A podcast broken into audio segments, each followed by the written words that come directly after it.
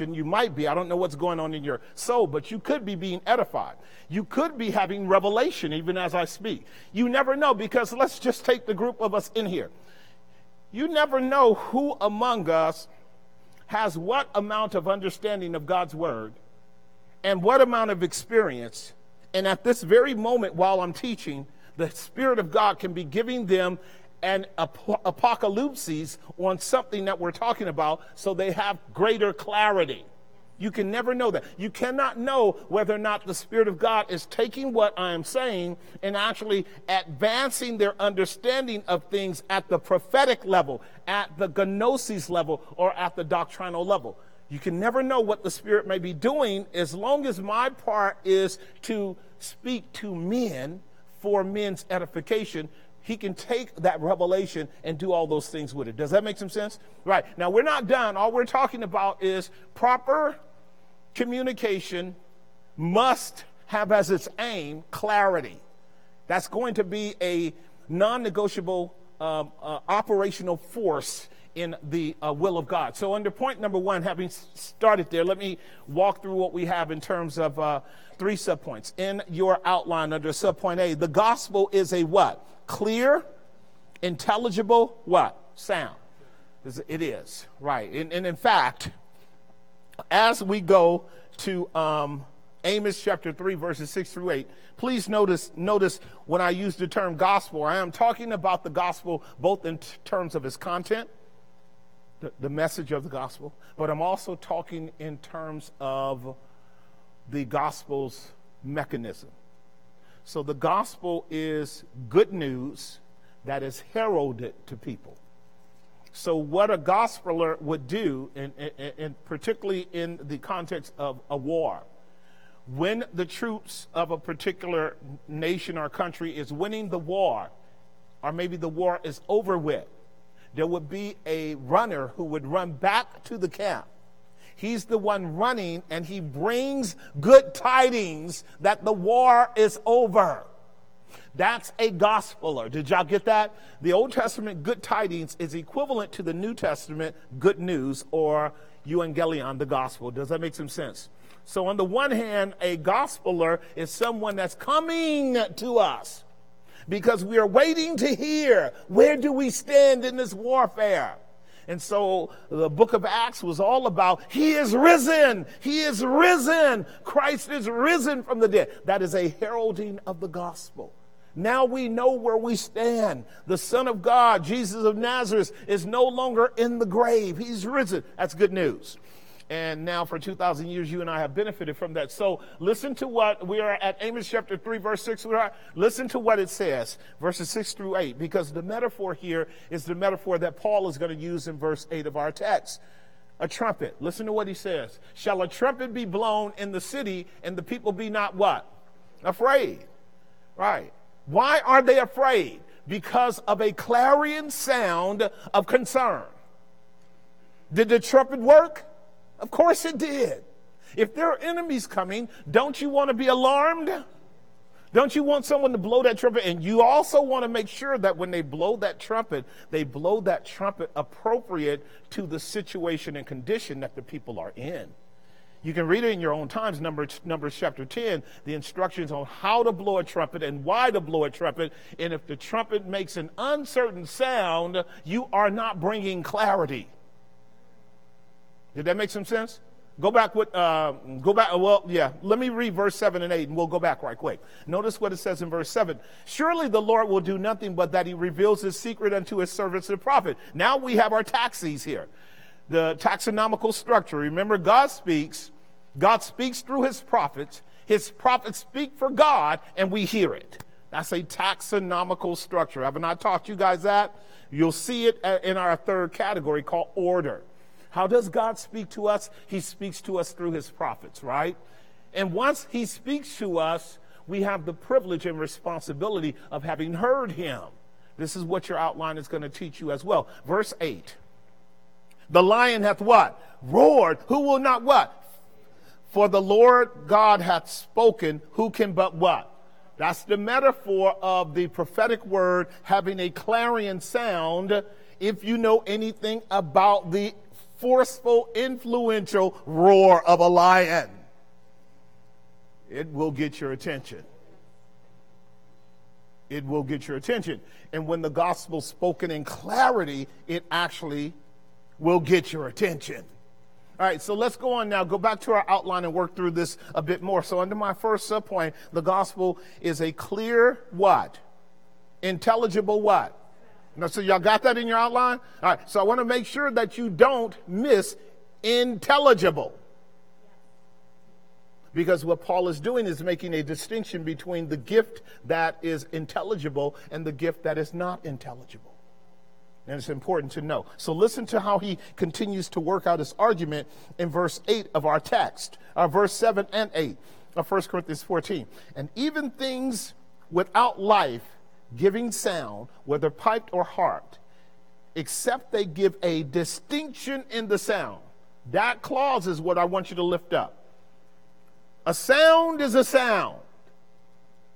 But a distinct sound is a particular sound with a particular objective and a particular purpose for a particular ear, whether in the zoological dimension or in the anthropological dimension, whether in the animal world or in the human world. If you were to sit out in the woods and really pause and get quiet, you will hear the animals talking to each other.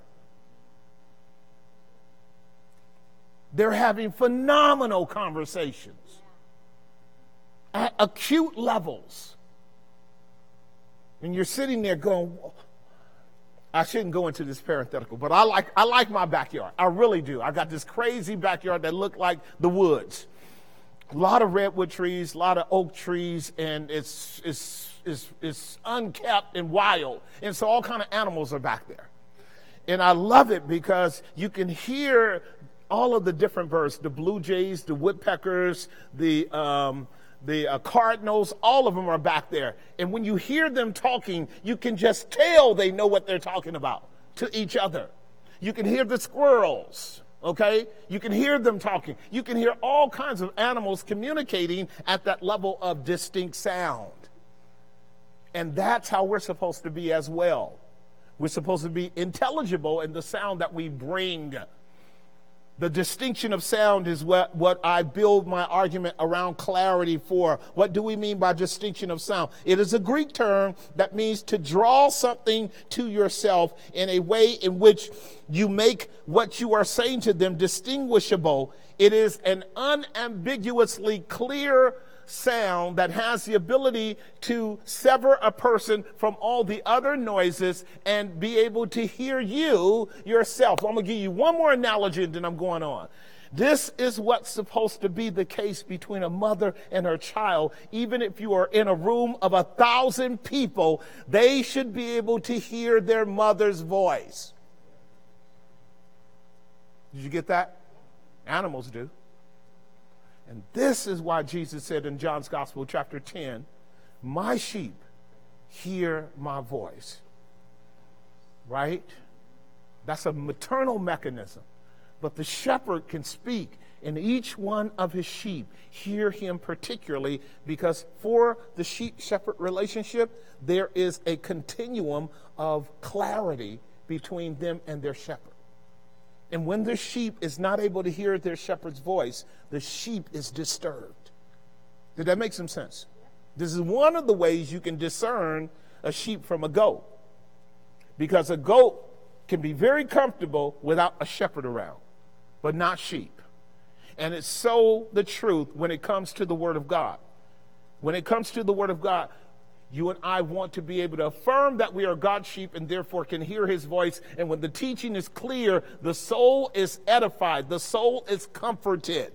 Literally in the Greek grammar, it means to draw near, to draw you near, and to admonish you.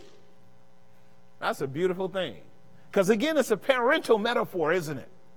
It's a parental metaphor, and what it's, eh, eh, if we infer from clarity, I'm just going to do it. I'll get to the next one, and we'll deal with the third one Friday. If we infer from clarity the idea that clarity's job is to make sure that we create distinction, that we that we disavow and we cause to dissipate anything that would be foggy and obscure and chaotic if the goal is to make sure that we are not trapped by the fog of propaganda wars, then the truth has to penetrate through the propaganda and, and actually land on our ear in a way in which it raises the volume not of our hearing, but of our interest. All right, so I've talked about this before with many of you guys around the mechanisms and principles of cognitive science. The enemy knows it better than all of us. He knows that you can have an ear that's supposed to hear but doesn't. He knows that you have an ear that's supposed to hear but can't. So now the difference between doesn't and can't can be anything from a, a defective uh, personality trait that is the consequence of some kind of trauma that just makes it really difficult to be certain that they're hearing from God. That makes sense, doesn't it? I can go a long way with that. I can go a long way with that. And sometimes Christians have that because Christians come in with levels of brokenness that makes it hard for them to hear the distinction of the sound in a way in which they can go, aha, my God is talking to me. Does that make sense? Right. So you can have a hearing that is uh, dysfunctional uh, at the passive level, and then you can have a hearing that's dysfunctional at the active level. That means the only reason you're not hearing something clearly is because you are distracted. You, and you don't even know it. Your, your mind and your thoughts at the deep interest level I talked to you guys about the concept of entering in and resting, right? So the idea is that when God is calling you, He's calling you first to focus. We talked about discernment, didn't we? Discernment is about focus. Then it's about deconstruction, which is an, an analysis of the parts that are before you. That requires interest, doesn't it? If you and I don't have an interest, we will never penetrate into that thing as a consequence of focus with a purpose. Now, focus with a purpose is interest that drives you to a solution. You want a solution to this. That's called discernment. You actually want to know and you want to understand. Did that make some sense? All right. So again, when we're teaching our kids, this is really true. Don't we have to actually have mechanisms to get their attention? Because their attention will drift. And you have to have techniques to actually get their attention. This is called salient signaling. You got to be able to raise their focus, their level of focus on that thing. And once you raise the level of focus, you got to you have to be able to persuade them to stay focused and committed to the process of analysis, the process of, uh, of deconstructing, the process of breaking that thing down, organizing it, making sure you are understanding it. Because when they go away from that project, whatever it is, you want them to be able to say, I got it. Because if they didn't get it, that was a superfluous exercise and a waste of time, is it not? We never want our children to not get it. And, you know, I remember when I used to help my kids when they were really, really young. I was the one really helping them at four, five, six years old. By the time they got to eight, nine years old, they were helping me. But the point is, is that I used to always want them to get it, like really bad. So I would, I would be with them while they're focusing and while, uh, while they're trying to work through if it's a math equation or if it's a phonetical construct in, in, in their English class or if it's some kind of social study or science thing, I remember being compelled to almost want to give them the answer. How many of you parents are like that? How many were like that? I mean, I want to give them the answer. Now, I know I really want them to be able to figure it out, but I would say, now, look over there. Look over there. Go back, go, no, go back up, go back up, uh, uh, up at the top of the paragraph. Go back to the top of the paragraph. Read it through again. Ah, stop right there. What did it say? Now, I'm just about giving them all the answers, right? At that point, I'm like the Holy Ghost, right? Um, but the goal is that we want them to be able to go away from that exercise edified. Because when we're not edified, it is frustrating. Here you are trying to develop your uh, thinking, your cognitive thinking skills, and you have a, an assignment in front of you, and this assignment is challenging and it's rigorous and it's testing you at your character level at your emotional makeup level. It's testing you in a lot of ways, and then you go away from it and you feel like a failure. That's horrible. Is that true? Got enough kids in the house. Y'all know what I'm talking about. Kids, it's horrible when you go away like, what was that all about? I didn't get anything, right? Well, eventually you do because you have to go back and do it again. And so for us, every day we have to do this in our walk with Christ. Clarity must not be sacrificed for mere form of function. Like when we talk about, you know, they have a form of godliness but deny the power thereof, I say function at the formality level. Like, like our kids, they'll go to school, but they won't like it. And so if they don't like it, they won't learn. That was a form of function without it having any benefit. That makes some sense, right? So going back to 1 Corinthians chapter 14, verse 6, the early part, this is what Paul meant when he said, Now, brethren, if I come to you speaking with tongues, what shall I what? Profit you. Speaking with tongues does not profit unless there are other factors that go along with it to open it up so that the gift actually serves now as something other than just an exercise in glossolalia. That makes sense, right? So, under point number one, notice what it says. Um, the gospel, uh, point number one, uh, subpoint A, the gospel is, is a clear, intelligible sound. That's Paul's argument by the metaphor of the trumpet. Subpoint B, cacophony is contrary to the what? It is contrary to the gospel. And look how Paul would build that argument out. I want you to see, see it in a couple ways. Look at verse uh, 9 in our text, verse 9, uh, and then verse 10 of our text. So likewise, you, except you utter by the tongue words, what? Easy to be understood. How shall it be known what is spoken? For you shall speak into the air. You see the futility of speaking in complicated speech that's so complicated that it's unintelligible? Now, here's a really interesting uh, sort of extended play that Paul is using. In the earlier part of the chapter, you know what Paul said? Speaking in glossolalia is between you and God. Isn't that what he said? And, and the rest of us are just left out of that dialogue. He says, so you, we still don't benefit. Then he goes further on down the line and said, but it's worse than that. Because if you're speaking in tongues without interpretation, you're speaking in the air. Did that get did that make some sense? He's driving home a point, and the point once again is really the same point. If your aim is not clarity, you are actually not walking in love. Did that come home? 1 Corinthians chapter 13, verse 1. Watch how Paul uses this and builds this argument. Remember, chapter 13 is before chapter what? 14. Okay, so look at verse 1. Though I speak with the tongues of what?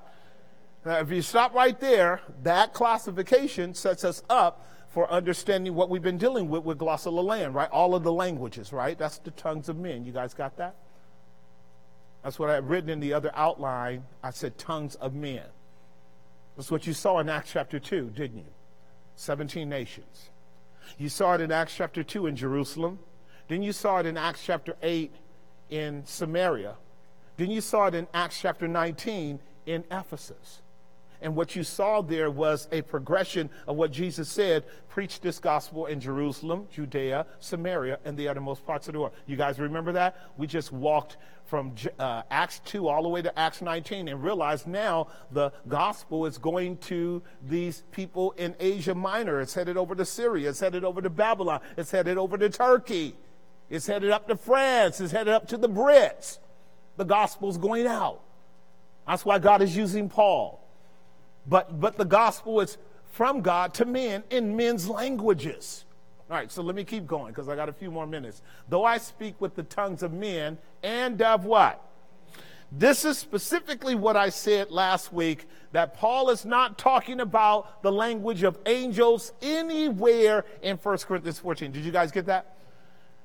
All right, so look at this now. So I'm going to just touch on it just briefly here. Though I speak with the tongues of men and of angels, what do we call that? This is what is called a hypothetical gesture. It is not an indicative of reality. What do you mean by that? The classification between men and angels is the difference between time and eternity. The classification is so critically different. So, but we can take a small moment if you guys are ready to learn. Angels and human beings do have some things in common, do they not? What is that? First, they bear the imago Dei, right? They're image bearers of God. Therefore, they are moral agents. They have moral culpability, do they not? And therefore, they have to make ethical choices. That means there are consequences to their actions. This is not true for the animal world. Y'all keeping up with me? An animal can come eat you up, and God is not going to say that was a sin, okay? The lion will gobble you down and burp. And, and you may have raised that lion from, the, from a, a little cub, okay? He's to look at you one day and say, on the food chain, here I come. And then after he eats you and burps, he's to say, thank you, Jesus. That's because you fail to understand that you and lions, at the end of the day, have a controversy with each other because of the fall. Okay, so stay with me. So we know that angels talk. We know they communicate with God. There's a dialogue between God and the angels.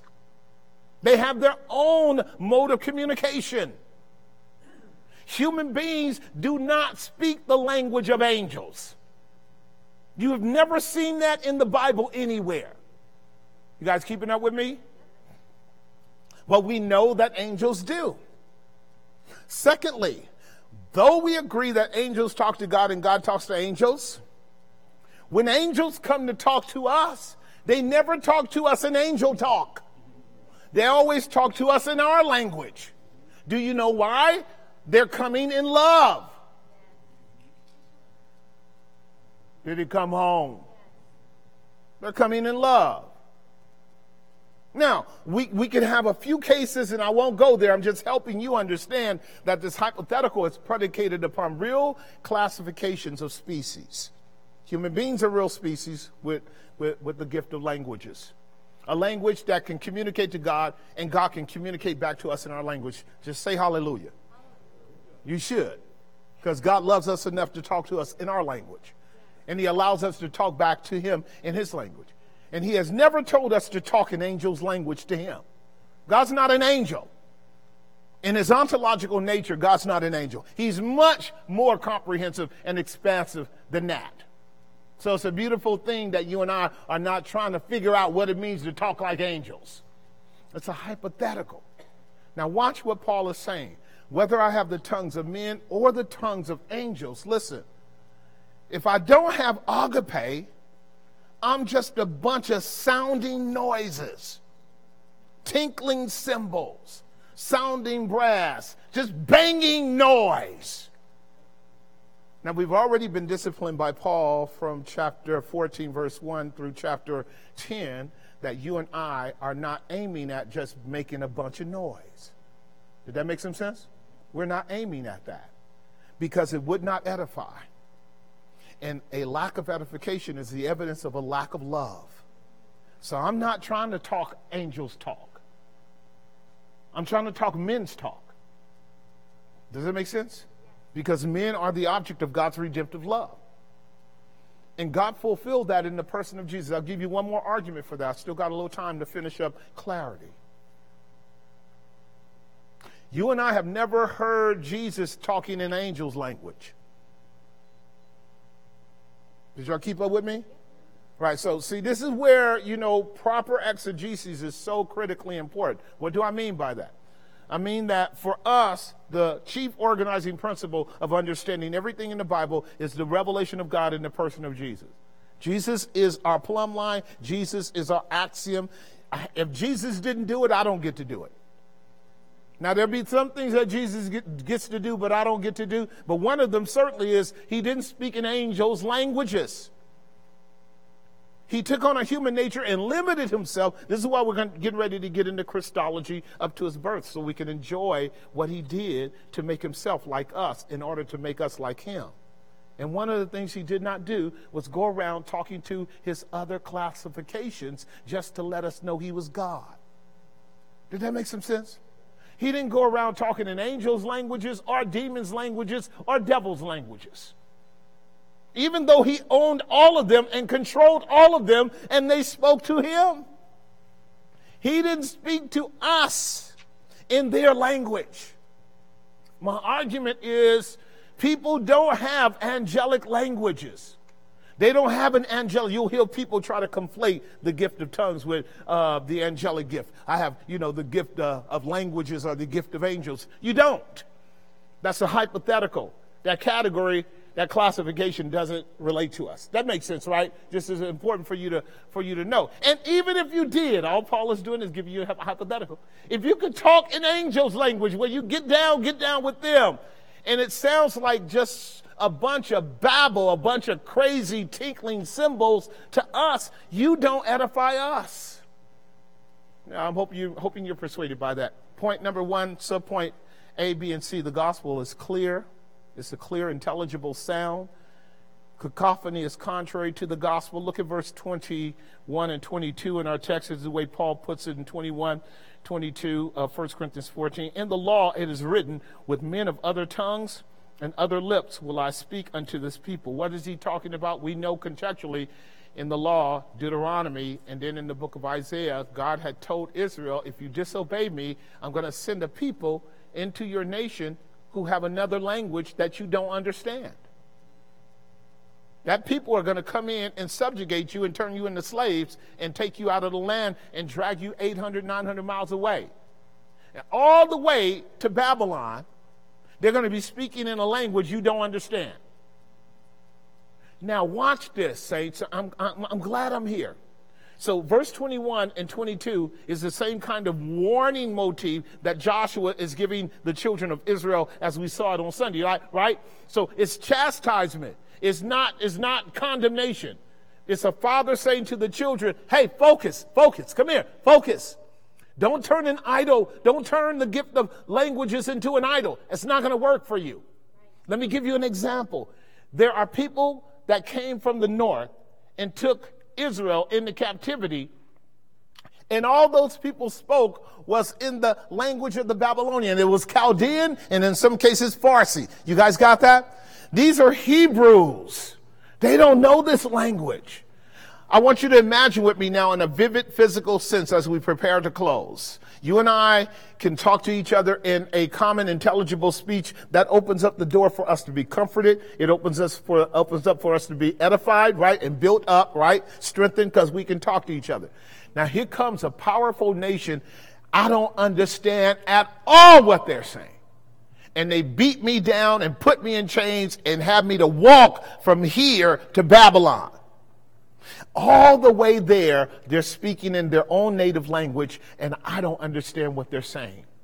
This is a multiplied bondage because it's not only bondage in the flesh, it's bondage in the mind. It's a psychological warfare of being hindered from understanding what they're saying. And all along the way, you're wondering whether or not they are conscribing uh, uh, machinations of punishing you or killing you or raping you. You have no idea what they're saying.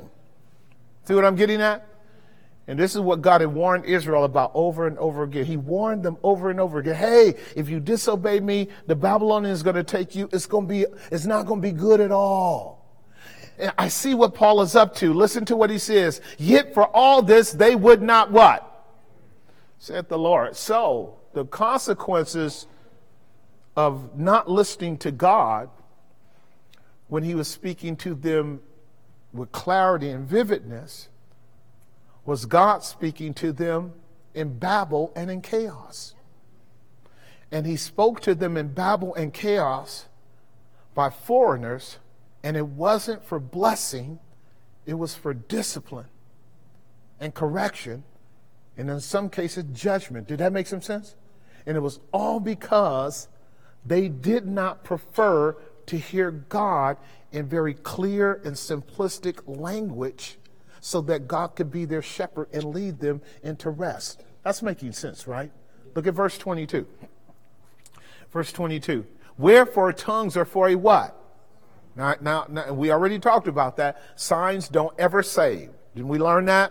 Signs don't ever, ever save. Signs have a purpose. What they don't do is save. They can point to, point you to salvation, but all they are is a sign. Wherefore tongues are for a sign. Sometimes it's a good sign, sometimes it's a bad sign. Not to them that what? But to them that what? But prophesying serves not for them that believe not, but for them which what? Now watch this. When the Babylonians came down in 587 BC and took uh, the two southern tribes, Benjamin and Judah, and drove them all the way up to Babylon, that was a sign. It was a sign to everybody that was watching that Israel was disobedient to God and wouldn't listen to him. Did you guys get that?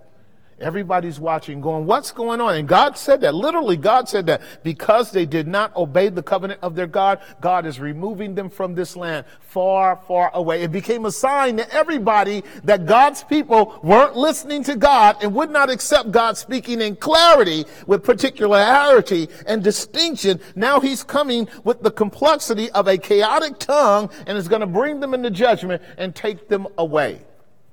Right. So now a good gift being used for idolatry ends up being a bad gift that brings people into bondage.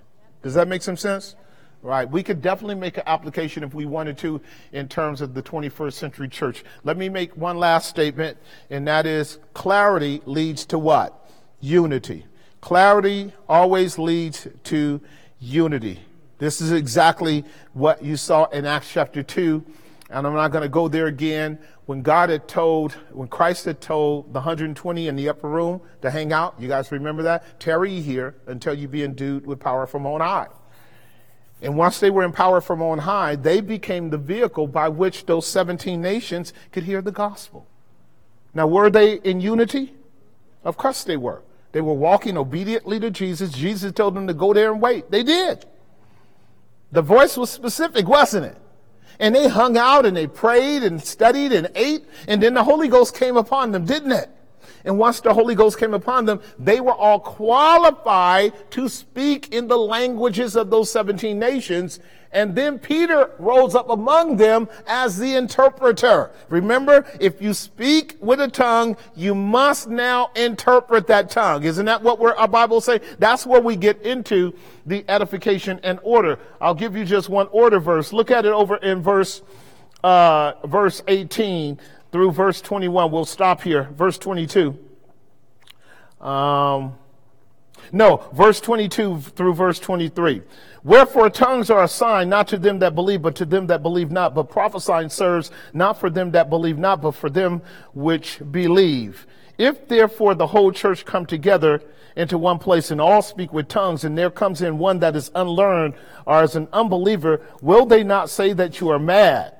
But if all prophesy and there come one in not learned, uh, uh, come one in that does not believe and is not learned, he is convinced of all, he is judged of all, and thus are the secrets of his heart made manifest. And falling down before God, he would admit that God is in them of a truth.